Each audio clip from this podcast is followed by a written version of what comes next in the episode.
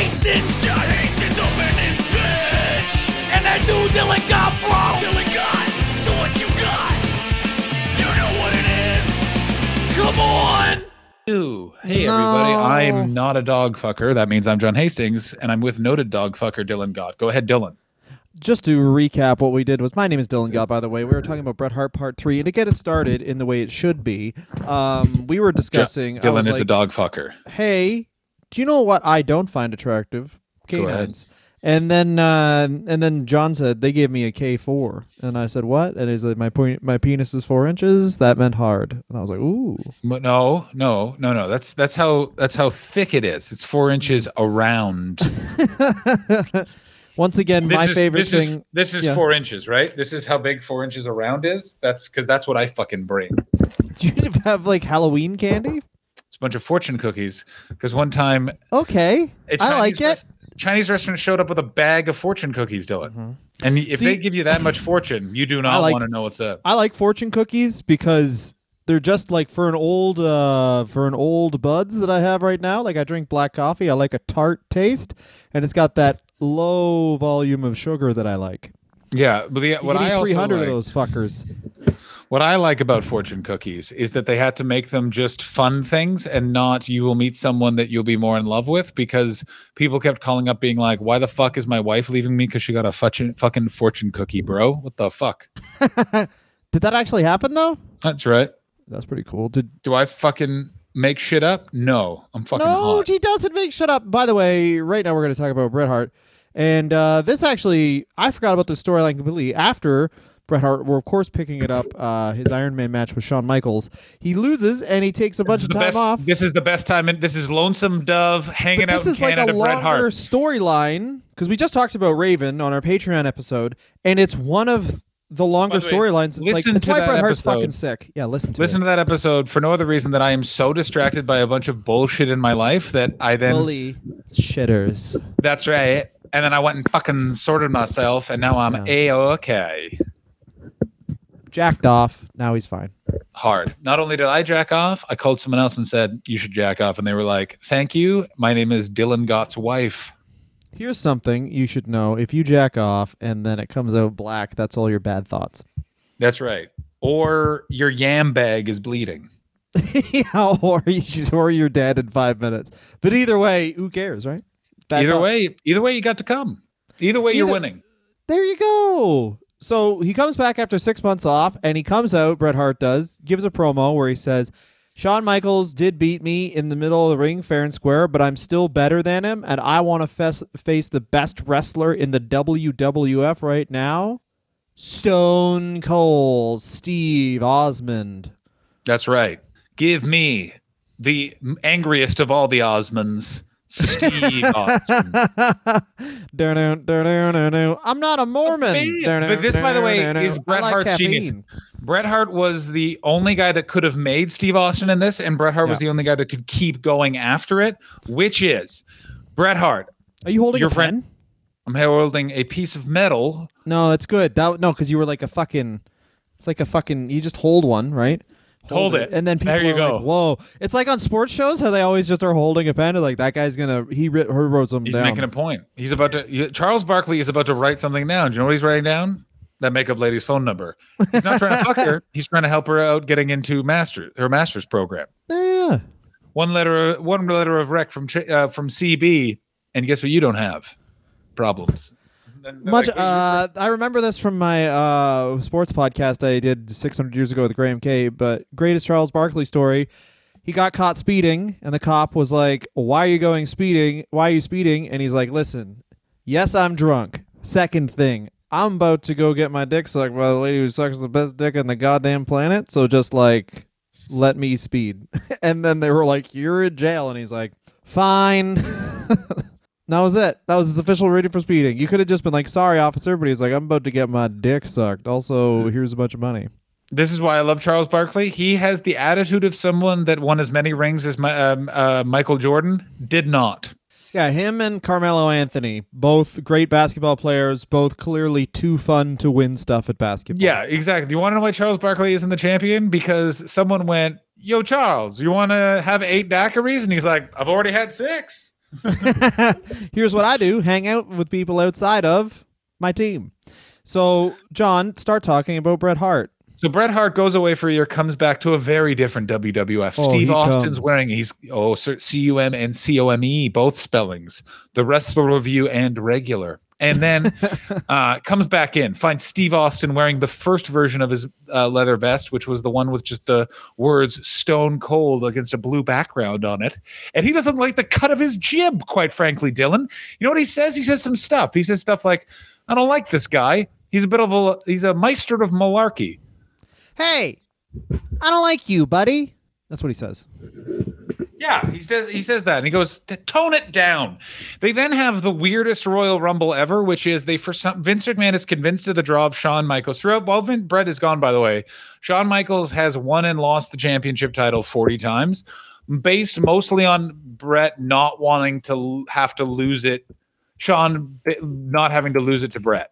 Yes, this is, and uh, by the way, if you get a chance, it is uploaded on the WWE YouTube. Just go watch the Stone Cold Steve Austin Bret Hart um, match from Survivor Series '96. It is. Everyone will tell you that Austin basically was turned heel at obviously by the submission match, which he Turn sorry, face, Turn turn sorry. face. Oh, yeah, only Dylan rooted against him because Dylan doesn't like when men bleed. Because Dylan, this is the thing, Dylan. That's for was- women to do. That's what. That's right. That's what Dylan says. That Thank he you. says that, and then they're like, "Is that a period reference?" And then Di- someone has to explain. No, Dylan just thinks men's skin cannot be pierced. Mhm. yeah, yeah. Why isn't his skin more tougher? Yeah, Dylan is a real. more tougher. Yeah, Dylan's a real problem in the kitchen because his wife has played into this lie, but Dylan always goes for the knife. Let me. And here's how he gra- he grabs them by the blade like this, fist around. Ow! Why? Wha- Ow! I guess my hand's a woman. I guess my hand's a woman. He yells. but uh, they have a great match, and Austin. This is why Austin Bret is one of the most unsung greatest feuds in the history of wrestling. And you know what? It fucking sucks. It fucking sucks that Bret Hart didn't get to come back to the WWE. You're 100 percent right. and yeah, feud with Austin when he was superhero Stone Cold Steve Austin, and it was like, I'm the one guy you've never been able to fucking beat. Oh, and, then we would have gotten the best because the nothing better than the summer of '97. Whoa, what's going on there? '97 promos. You know you can make I- that our background. I tried. This is a okay. Well, also something you guys. something you should know, and this is very indicative of society. Do you know the amount of people that have messaged me to tell you that you're looking great? You you you posted a video Yeah. clip, and like three They people messaged fucking- They should call me people on the phone. three people messaged me and were like, "Dylan looking good," and I was like, "Do you think I live with him?" Well, tell those people they should be shamed. Oh, I did. I shamed all. I said, "You want to know why he looks good? Because he doesn't eat like a little pig." And they were like, "What?" And I was like, fat. "Piggy, piggy, piggy boy." Oink, oink, oink, oink, oink, Oink, oink, oink, Oreo Oink, boy. oink, oink. Shut up, Oink. bitch. Oreos up might be vegan, but they're still making you look disgusting. It's what I yell out of car Shame. windows. Shame. Yeah, I yell that at schools just randomly. Stone Cold Steve Austin, good. This is also the point where he's not. It's interesting to watch him when he was a wrestler still. Like he's, they're exchanging hammer locks. It's basically like Stone Cold's character is, which is so cool, is that he's fucking pissed that he's been overlooked for so long. He's just so angry, and when he's very angry, it makes him very good at fighting. YOLO beast mode Wagwan. It's pretty much the whole entire story. And Bret Hart, of course, beats him, but he doesn't beat him like he doesn't beat him with the sharpshooter in the middle. He reverses a million dollar dream, and then Austin just gets angrier and angrier. And Bret Hart also, to build upon what we were talking in uh, the second episode of this, was he is the ultimate NWA champion. It's just the thing that Vince McMahon hates the most is the NWA. NWA. And he's t- he's like even in the I remember even in the build for Austin and uh, Bret Hart matches, he would be like, "Well, it's going to be really hard to get the sharpshooter on because if you look at Stone Cold Steve Austin, he has these huge legs. Yeah, it's such a funny thing. Legs. It's also it's a very funny where I also bet you what didn't help this match's reputation is Jim Cornette and Jim Ross jacking off about it. Because I guarantee they were both like, now that is what I call wrestling. And when Vince McMahon heard that, he went, now that's what I call something we're never doing again. Yeah, because you can even hear it in you can even hear it in the commentary when Bret and Austin are wrestling, and then Jim Ross will call something a hold, and Vince McMahon will literally scoff and be like, "Why? It's everything as a maneuver." And Shawn Michaels is my boyfriend. Yeah, I am in love with Shawn Michaels. He is my guy. I would like to know why Shawn Michaels, my guy, is not on the thing. Which, to be fair, it's not. Uh, he's very, very, very good. Shawn Michaels is. This is a very, very, very good period in professional wrestling. Yeah, it's a very, very good period in professional wrestling. And Vince McMahon, as usual, does everything he can to stop it. And Steve Austin was so fucking good. He was able um, to Yeah. withstand the storm. Okay, yeah, January 6th. So the other thing I don't think we think about is when 1996, the upper ca- of this card is so much better than when they actually start making money. Like Bret, Shawn, Austin, Undertaker, Vader. Um, well, I guess you get the debut of Kane Uh, next year. Mankind, Sid, Mantaur, Sid, Mantaur, Sid. uh, Carlos Colon comes back for a bit. Why the fuck? I say um, colon. You do say colon. It's weird. Um, that the famous luchador I can never remember the name of, who uh, refused to do a job and loved and the Máscaras. Mil Máscaras comes in. This is the height of the WWF. It really like, and this is when- Ahmed Johnson, Ahmed Johnson, the greatest wrestler of all very time. over. You're not supposed very to. over. By you're not way. supposed to uh, hurt the opponents. Guess how tough Ahmed is. he does. hurts, he hurts them all very badly. so, um, Bret Hart, of course, uh, he wins the title during this period. This is all leading up into Montreal. No, actually, no. We're we've skipped over a whole ton of shit. Of course, we get the Hart Foundation, which really did turn around the WWF's business. John, explain what the Hart Foundation was. Absolutely. Foundation The. Hart Foundation was a faction it was a faction. of two people, That's Bret it. Hart and his ego. No, it was the greatest thing in all time because it basically did something that never Canadians never get to have, which is a representation of Canadians on their television. Um, and they um Yes. they represented it. It was one of those things where they, yeah, they basically were able to create a situation where they were good guys in Canada, bad guys in the States in a time when they were down. So they were able to fill every fucking arena in Canada over the summer, which is why in like the run up to Bad Blood, they're doing Moncton, fucking New Brunswick, and St. John's, Newfoundland, is because Vince McMahon, this is when Vince McMahon is the best at being a promoter, is you've backed me into a corner. Here's how I generate a crowd. I know where I can still pop a fucking audience. Not to talk about modern days too much, but this is when everyone's like WWE's done. It's like, no, this man's a, this is this.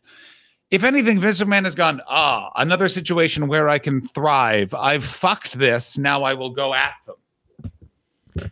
Yeah, and it like exactly what John's saying. They create a guy who need Bret Hart is a very good draw internationally.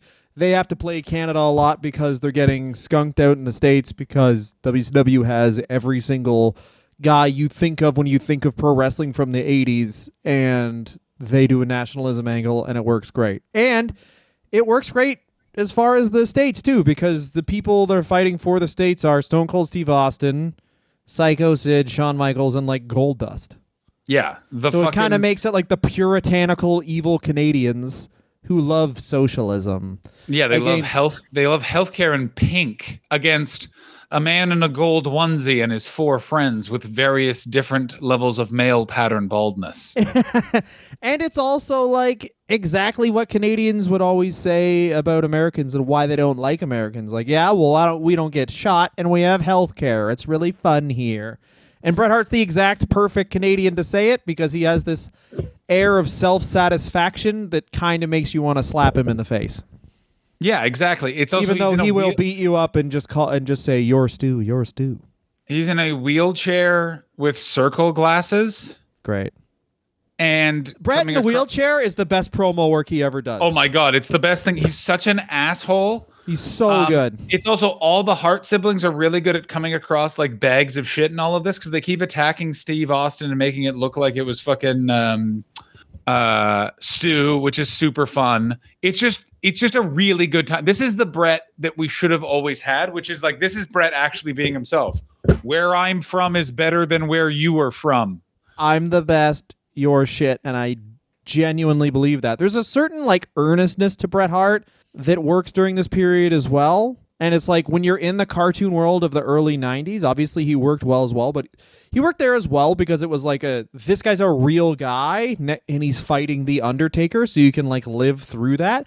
But there's also when he turns heel, it's like it's a perfect heel character for him because obviously, and this is obviously when heels work the best, but it's like he believes all these things. And then you go to WCW and he's just a wrestling heel and it's fucking terrible. Oh, it's so hot. But it's like you need to get Bret Hart like like Bret Hart would have been an amazing heel if it was the right to censor with Bret Hart as the leader. Because he would have just earnestly been like, This isn't wrestling. What you're doing is disgusting, and I won't let anyone watch it. I'm banned my kids from watching me wrestle. I just tell them I work at the post office now. And people would have and then he would see uh, boobs and he'd be like, "Those are only for when your wife isn't in town."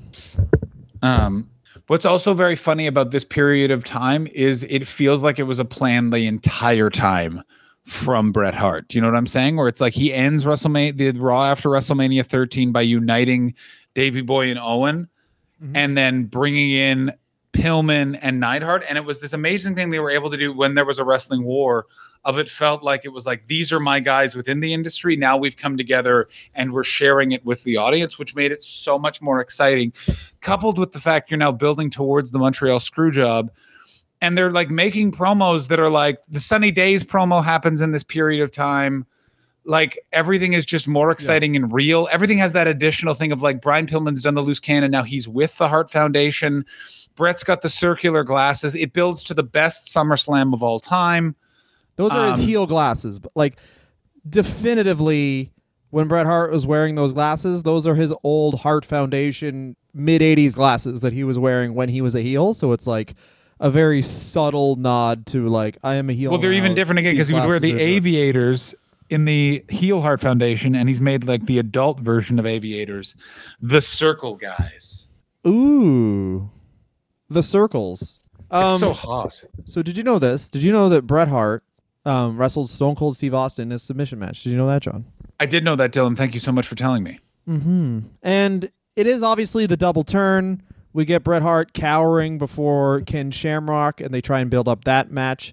They have Ken Shamrock as a special enforcer, and even before the match, it's like it's such a really good thing because it's like Stone Cold's obviously done all these terrible underhanded things this entire time to Bret Hart, and Bret's finally going to get his revenge in a match that, and it's because it's it completely the inverse of every other match you would ever see with a heel and a babyface, where it's like Bret Hart has clearly going to win this match. He's clearly Yeah. going to win this match because he he is the sharpshooter, one of the greatest submission moves of all time in kayfabe.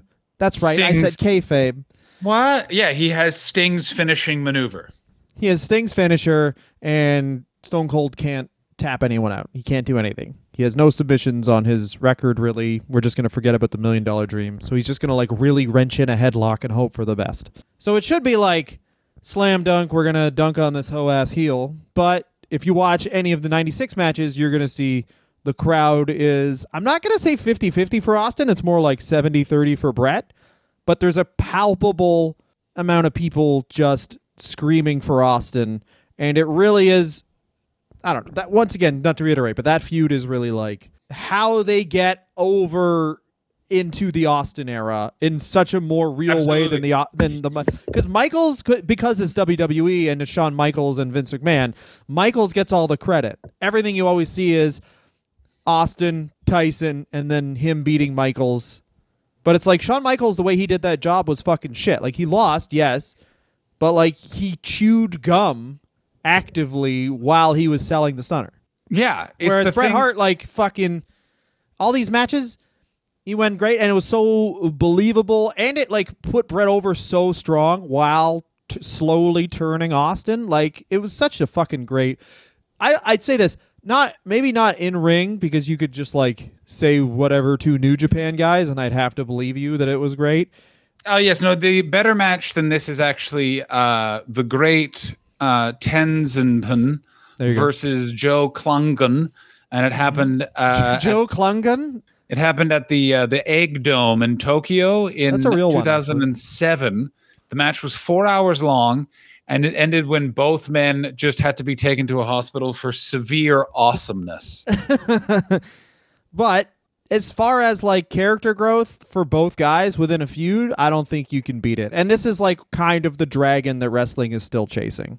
yeah, exactly. Because it's also what they really want is just Bret Hart to come back and to be awesome. Like in the end. When it's like we want the Attitude Era back, what that's saying is, can we have Steve Austin? Can we just have a protected main event star that we actually all like?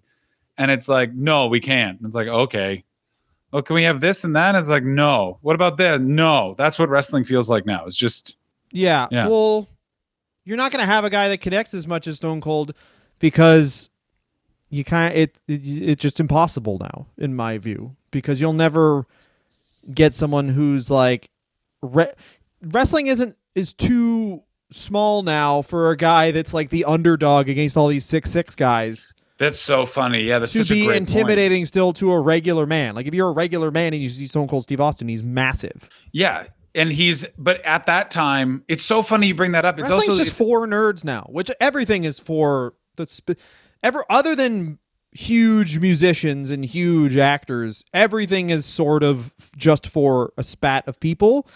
Like I don't know how much you know about online culture. I certainly don't know that much, but like I learned who Addison Rae was like last month and 16 million people follow her, which means like I don't even know. twice- 16 million people follow her.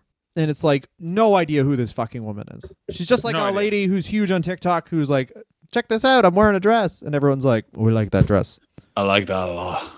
I really like that dress. My niece has a friend who is 17 years old and she has uh 750,000 followers on TikTok and all it is is her trying on a dress and going "Na- yeah, you like it? And then I, I assume a bunch of creeps are like, I broke my phone, shoving it in my ass or whatever. I've when you say come, I say now. I don't think they would say the come part. You would probably have to get them to say now. Well, and who knows more about the internet? You. That's right, I do. Hot boy Johnny.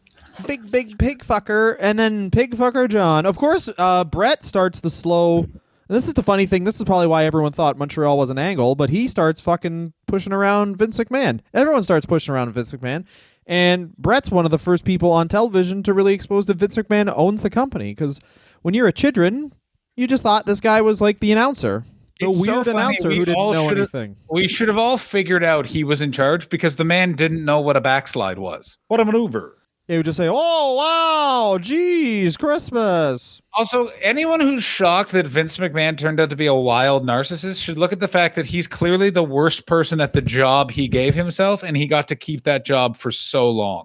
yeah. Also, the interesting part is Bret's still the face, and he's got an entire stable, and only Austin. But it's the perfect thing. I mean, it's we're talking way too much about Austin on a Bret Hart podcast, but like, it's no, we're not. thing- No, I disagree. I fuck, Okay. fuck you because Disagree with me.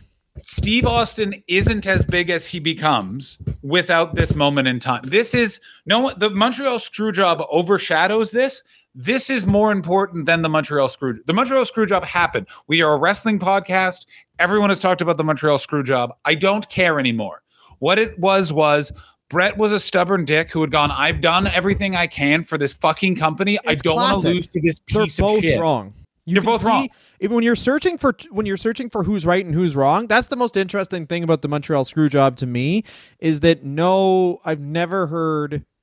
Yeah, they were both kind of wrong. Yeah. Like I think honestly, I think Bret is kind of more in the wrong. It's just the part where It's, And it's Vince I could have done Bret's him- more in the thong. but like Vince could have done him the good service of basically just being like, okay, you can just drop it to someone else. Like you can just drop it to Shamrock and then Shamrock will lose. No, but to- he couldn't. He couldn't do that because it's that thing of that word would get out. all of that sort of stuff. What he had to do is exactly what he did. You're right. Everyone was wrong. He should have kept I mean, he, the belt in on retrospect, the he here's what he should have done is exactly Actually, know what, he did because it Yeah, gave the birth to the most lucrative Six- part, yeah, character no, in the history of professional right. wrestling. He did exactly the right thing. It's just the thing he did was a kind of a bit dicky. So, yeah, Without Mr. McMahon, I'm sorry to say this, the Attitude Era is still fucking awesome and still. it's not. It's not. It doesn't grow to the same thing because it gave so But- much weight. But Big butts. without Mr. McMahon, Go ahead. You just have The Rock facing Stone Cold a bunch more, and then also what do Oh, you have? so No Shane, no Linda, no Stephanie. That's pretty good.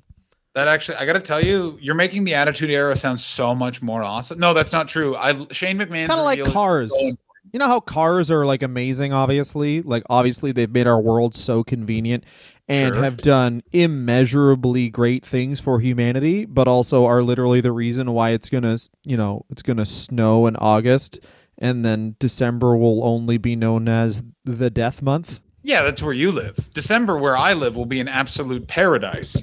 It's the summer where I live. It's going to be, oh, that's just the time when everything lights on fire. Yeah, well, that's the thing. Like that's and that's what car. That's what the McMahon family is. They're cars. It's like amazing things they've done, amazing uh, moments in that Attitude Era. But you might be, we all might be living underwater in ten years because of them. I can't believe how much I relate to what you just said, and I hate that. I'm, I'm really pumped for this YouTube auto highlight I press when whatever weird shit comes up. Um, Um, we are going to take for a break. When we Sure. come back, we're going to talk about my favorite time, not the Montreal Screwjob. Vin- Bret Hart punching Vince McMahon in the face right after the Montreal Screwjob in the most Canadian move ever. And then we are going to talk about um, Bret's contract leaving the WWE. And next week, we talk about WCW, his retirement, and the best phase of Bret Hart when he came back in 2010 and couldn't be touched. Yeah, I mean, I'm gonna say this. I really want to just talk about. I we should have. I didn't get enough time to just discuss his WCW storylines because his WCW storylines, like everyone, obviously the Austin feud's amazing, the Hart Foundation is amazing. Um, his his matches with Shawn around this time were still amazing because you actually had like two amazing wrestlers who genuinely started to hate each other. Absolutely. also so, it was just like cokehead meets pothead, like I said in the second episode. But like, I see. I think WCW it's is you I get, think like, it's the interesting part. Yeah, I think it's deeper than that. What it is what it is is it's it's it's cokehead versus pothead, but more specifically, what it is is uh, good boy who li- listens to rules, bad boy who doesn't listen to rules. That's basically the very thing. well put. And Bret Hart works hard, has to go to the gym, can't party, all of this sort of stuff. And Shawn gets to be a dick and then gets all of the things that Bret gets. And it's like, well, then why can't I be a dick? And that leads to the Montreal screw job. Yeah, and it's also like, well, because you have to sit Bret down and be like, you can't talk that well, and when you talk, it's this fast. Yeah. What's also interesting, if I now think about it, and Think about it now.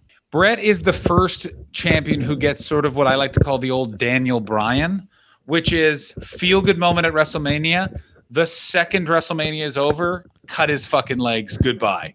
Like, because who were Bret's big WrestleMania opponents Bret makes himself.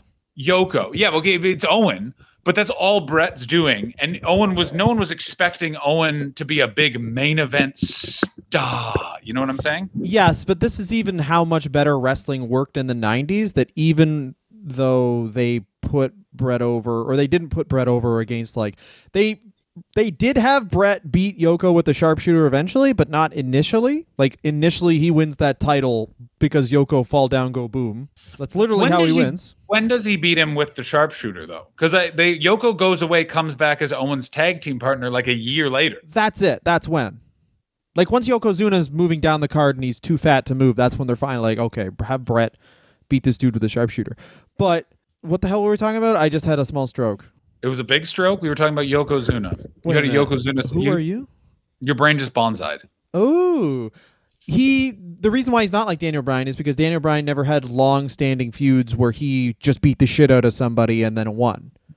And there's also tiers. So once he, once Bret got to that top tier, they would have him win all the like transitional champion matches. You know what I mean?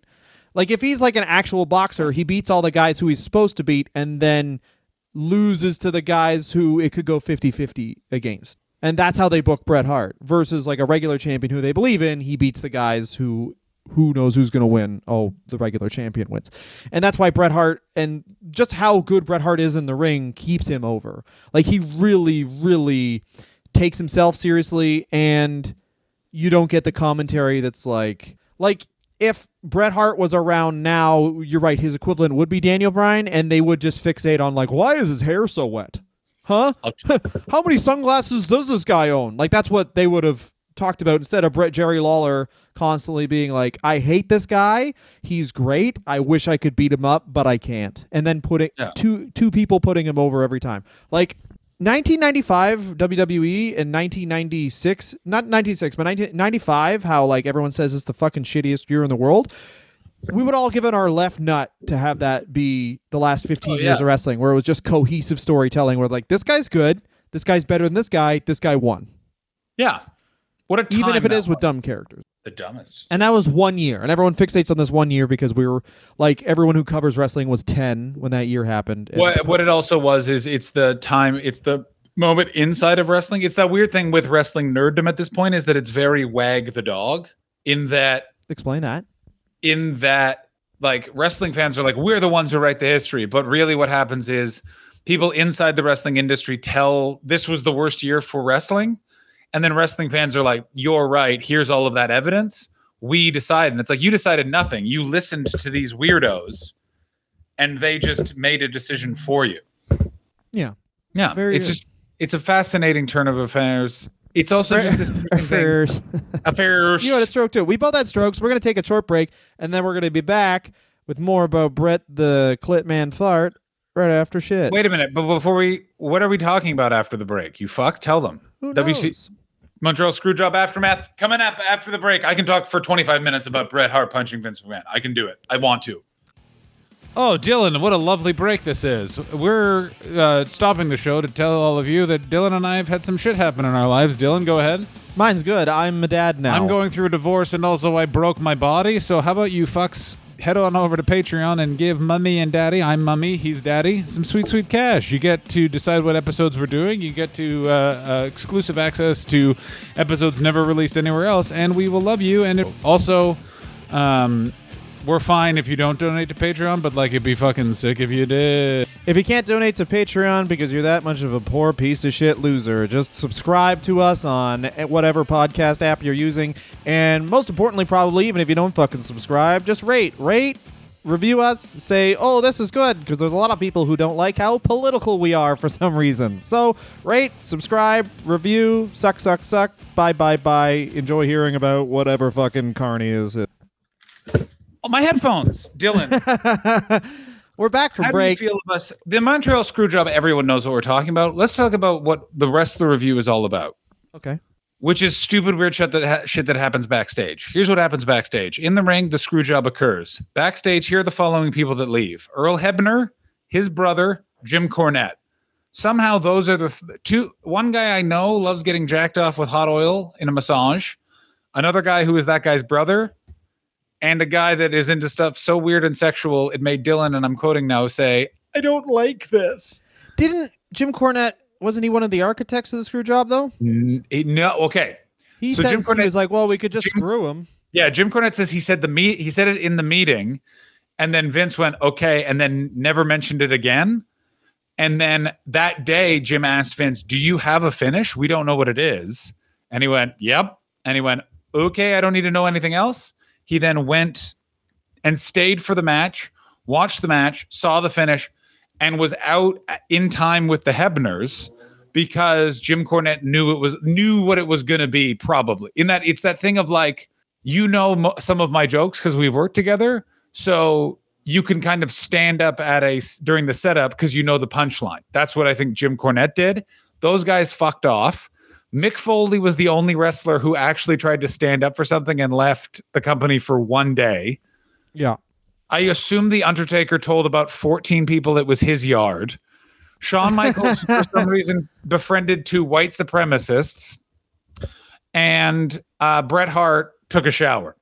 while uh, Bret Hart's wife yells at Triple H, which is on YouTube. Everyone go watch it. Dylan, what do you think so far of what's happening backstage for the Montreal Screwjob? I think it's just a bunch of people. I've seen this a thousand times. It's a bunch of people trying to be on both sides, kind of. Where it's like they have to, oh, I'm a wrestler, so I have to play like this is unexpected, and then I'm going to leave. But you're not going to leave. Who would? Who, is everyone going to go to WCW? You have con- you have a contract. You can't leave. Yeah, but it's also that thing of like, I can't believe they did that. I don't know, man. It's kind of like here's what when it is. someone gets fired at your job, at your like, at, what it is. as so it's more than that. Is we are both comedians. A lot of comedians talk like big talk of like they're not going to treat me that way, and it's like yeah, you don't you don't understand the world actually. Like what you're saying, yeah, no one is going to treat you that way. You're not going to get to a place where you have to deal with these types of personalities because you kind of have to like shuck and jive to get to here, and to keep progressing, you have to do other things. And yeah, you have to basically be friends with psychos because that's who's Yeah. just in your industry. It and reminds me. but hang on. yeah, go for it. But the screw job is a point where it's like all of these wrestlers can be like, wait, I'm on the side of the guy that is a dick. And it's like, yeah, kind of unfortunately, Bret isn't going to give you any money because Bret ideologically is someone you want to side with. But I guarantee, like, Kane was like, well, but fuck Bret. Like, Bret's not going to help me. Yeah, hundred percent. It's taken you this many years to get there, and the only people that left are people who Jim Cornette will just leave and do something else. Yeah, Jim Cornette. Jim Cornette is versatile. Jim Cornette's also a psychopath and has a shitload of family money, so he can do whatever he wants. Yeah, exactly. So it's like you, you know what reminds me exactly of is when people get called out. Like there is a big there. Anytime a big comedian or a big uh, comedy agency gets called out for like long-standing sexual harassment or sexual assault, and then everyone goes, "I can't believe that happened," and then one person always quits, and then no one else does. Yeah, and then the person that quit you find out was like oh they didn't really really need this anyway because exactly they're rich or they're just Yeah. financially stable you can only really take a stance against something horrible on like that's why you hear about these people in history books when they do which i mean it's the montreal screw by, by the way is so much less serious it's a a guy didn't want to lose a fake belt because he didn't like the guy who carried the fake belt. It's like the last time in wrestling. but it gets so Bret Hart in a second, which is Bret Hart. Do you understand that Bret Hart's reaction to being screwed over for a fake belt he never won is to, in real life, punch the owner of that company in the face? Do you know how no one fucking will ever weird? take wrestling that seriously again. And I, think Cornette's talked about that, where it's like Bret Hart's the last guy who would ever take wrestling, who would, who will ever take wrestling that seriously. yeah, And Jim Cornette only wants dudes like Bret Hart in his company. Bre- Jim Cornette finds that Bret Hart's a bit wishy-washy when it comes to how he feels about wrestling. Ooh. You know what I mean? Like it's one of those sort of things. Um, that Well, it is so the prison that murdered his family. That is the funny thing too. Is it well, it didn't murder his family. It only murdered one member of his family. And this is the other thing that's weird is I mean, they don't talk to each other. Yeah, they're still alive. So Bret Bret got to be the champion of the family. Stu clearly was the hardest on Bret because Bret had the most potential. But by virtue of being the hardest on Bret meant he gets the most attention because Stu's a psycho. Yes, he is. So everyone else in his family has horrible substance problems, and Bret gets to be the one who escaped with his life and now is living his, I'm going to say, um, Kevin Von Erich years of, man, that was fucked up. Please, can I just get high on this beach and not talk about it? Yeah. And the problem with Bret's personality is he will say that and then immediately start talking about it. Do you know what I'm saying? Well, of course, you're cursed. Like it's like an athlete who's like, um, you got you missed that one big shot. You're cursed that It no is, and, I, and I'm just formulating this thesis right now, but I actually think that this is the mo this breaks Bret's brain because basically Bret was told by an uh, uh, a Chesterfield that came to life to abuse him named Stu, if you're good in the wrestling business, I will love you. Bret was so good in the wrestling business, he believed it was real a little bit, and then it fucked him. to. Of course, then it fucked him so bad and then gave him g- killed his brother and gave him a stroke because a football player kicked him in the fucking face. because of what he was taught hey, just gut it out instead of you're fucking huge concussed. Maybe chill. Yeah. When his contract totally would have allowed him to chill. Yeah. Also, all Bret really needed to do was get perspective on the Montreal screw job. And even if that thing of like, yeah, I was angry. I, you know what? It was a bit ridiculous what I wanted. Shawn's a dick. I'm not like, it's that thing of like, if he actually could just for a second be like, huh, that's it crazy that that happened. Compartmentalize at all. Yeah, it's even it's almost not even compartmentalized. It's if he could gain some perspective on what the Montreal screw job was, I think he would be Yeah. so happier. But I guarantee If I they had an in-house WWF therapist, this would have never happened. He would have been like, "Whoa, I'm taking this way too seriously. I'll drop I mean, the belt." I guarantee that fucking um his fucking kids will not go to the city of Montreal because they don't want to get a phone call from their dad while he's there being like, "Well, buddies, I uh I can't believe you tr- betrayed me again." And they're like, "We didn't betray dad." Would it be fun to live in Montreal and then if Blade Hart shows up there, just roll him up and then get a one count, and he'll be like, "What?" And I'll be like, "Title's mine." That'd be fun. Yeah, that's exactly what you should do. That's what I should do. So we got to talk a bit about WCW and. Well, here's what we should talk about. That's so funny. Okay. So while all of this is happening in the WWF, Bret has, and we've obviously chosen not to go into it for the simple fact that um, everyone knows the whole story. Bret gets the 20 year contract. They can't pay it. He's now going to WCW. While this is all happening, for some reason, I think that Bret thought in his head he would go to WCW and get all this respect. So all of the stuff that like Bret would build around him in terms of security, he has none of this going to WCW, which is a company populated completely by people that hate him. Do you know what I'm saying? So he comes in thinking he's going to be respected and taken care of, and they fuck him so fast. and also he's there's not enough room in the upper tier for Bret Hart, even if you are coming in with what would baked in be the easiest layup storyline in the history of professional wrestling of like, you know what, I just came from a company where the owner is fucking everything up. I'm gonna help Sting and fuck up everyone in the NWO. And instead it well, Yeah. how does he come into WCW, John? He's announced as the referee for Larry Zbyszko versus uh, Eric Bischoff, and that's it. And actually, before they do that, they all the NWO goes to the ring with Canada flags to announce that Yeah. Bret is coming, which is doesn't make any sense because isn't the WC isn't WCW on the side of or isn't the NWO against WCW? Why do they have that insider information? You know what I'm saying? Yes, but also like debuting a guy. If imagine CM Punk had just debuted as the special guest referee in the middle of the card. I pitched that. you know what? Tony Schiavone is gonna. You know what? Honestly, it would have exactly been like if CM Punk was the special guest referee in Paul Wight versus QT Marshall instead That's of exactly I'm what I gonna fight. Darby Allin. I pitched that. I also, I'm going to just take this opportunity to say it. Adam Cole is not as big a star as uh, Daniel Bryan and CM Punk, and this is the problem with modern wrestling: is that they are like these three amazing stars debuted, and it's like no, two legacy players and one guy from the Wet Hair Brigade debuted, and this is where I get a bit on the Bret Hart sides too, which is this weird thing that wrestling does now, which is everyone who just leaves a company when to go to another company that's considered hot that's a big deal. All that does is teach the wrestling business what you should just do is hot shot a lot. Don't do that.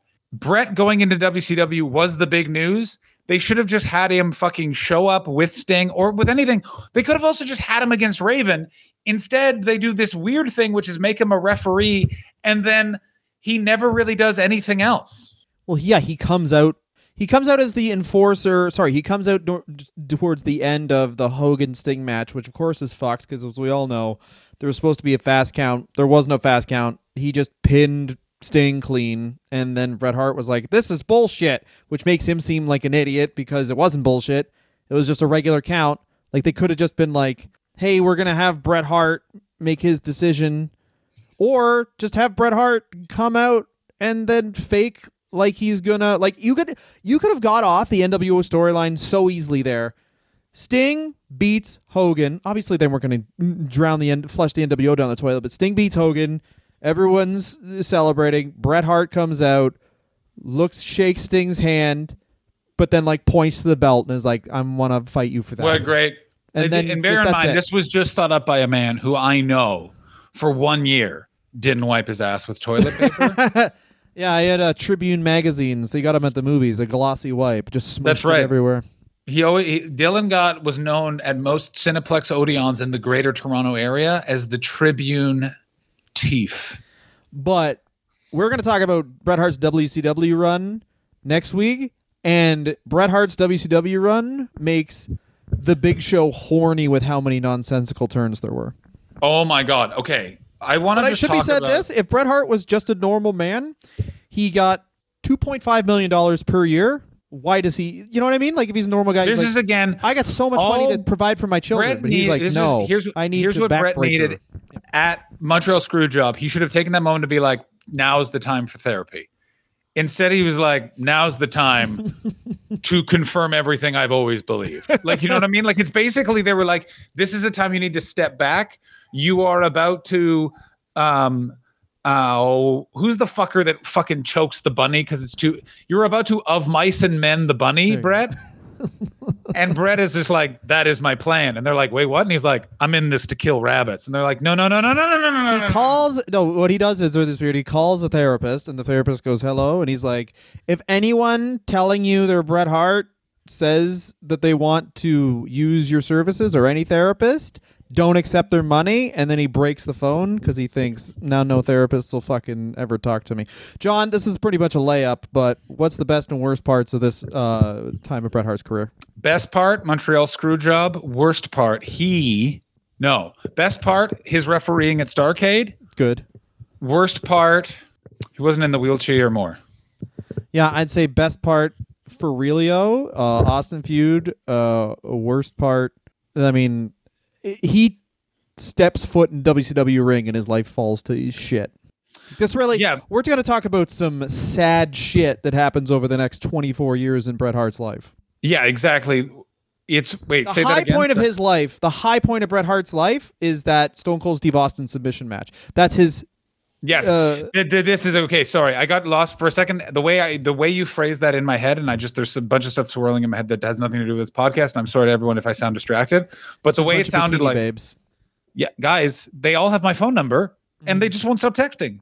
Uh, facts about taxes. Um, no, the way I heard that in my head, it was you went. His highlight was the Montreal screw job, and then the next 24 years of his life was shit. You are correct, though. He achieved everything he needed to achieve with Steve Austin, and then basically the world fucked him from there. Um, yeah, and it's a fascinating correct situation. He's a beautiful boy. this ends the good part of Bret Hart's life. I disagree entirely. I love Bret Hart in WCW. Bret Hart in WCW is it's basically the it is the real life version of Billy Madison. Bret Hart Okay. is it Bret Hart's in a circumstance of his own making that he is not equipped for. It's uncomfortable that he's there. Let's see how he backs it up. Get ready to see a guy very uncomfortable in a black t-shirt a lot of the time. Oh, buddy, it's pretty much like, oh, you know how you didn't like that one guy that politics? Well, now we have five. Yeah, exactly. You don't yeah, Like, oh you hated school. No, no, no, no, no. It's back. worse than that. Is oh, you didn't like Shawn Michaels? Well, welcome to the Shawn Michaels Championship Wrestling. Yeah, Shawn Michaels Championship Wrestling featuring um, a guy who's not cons- not even concerned with making money. Like just just late years Vince McMahon, but already like Eric Bischoff essentially is one of those baseball players who had one good year and then was like, "Fuck it, I wear a gold hat on the field now. I do what the fuck I want." Yeah, basically that's it.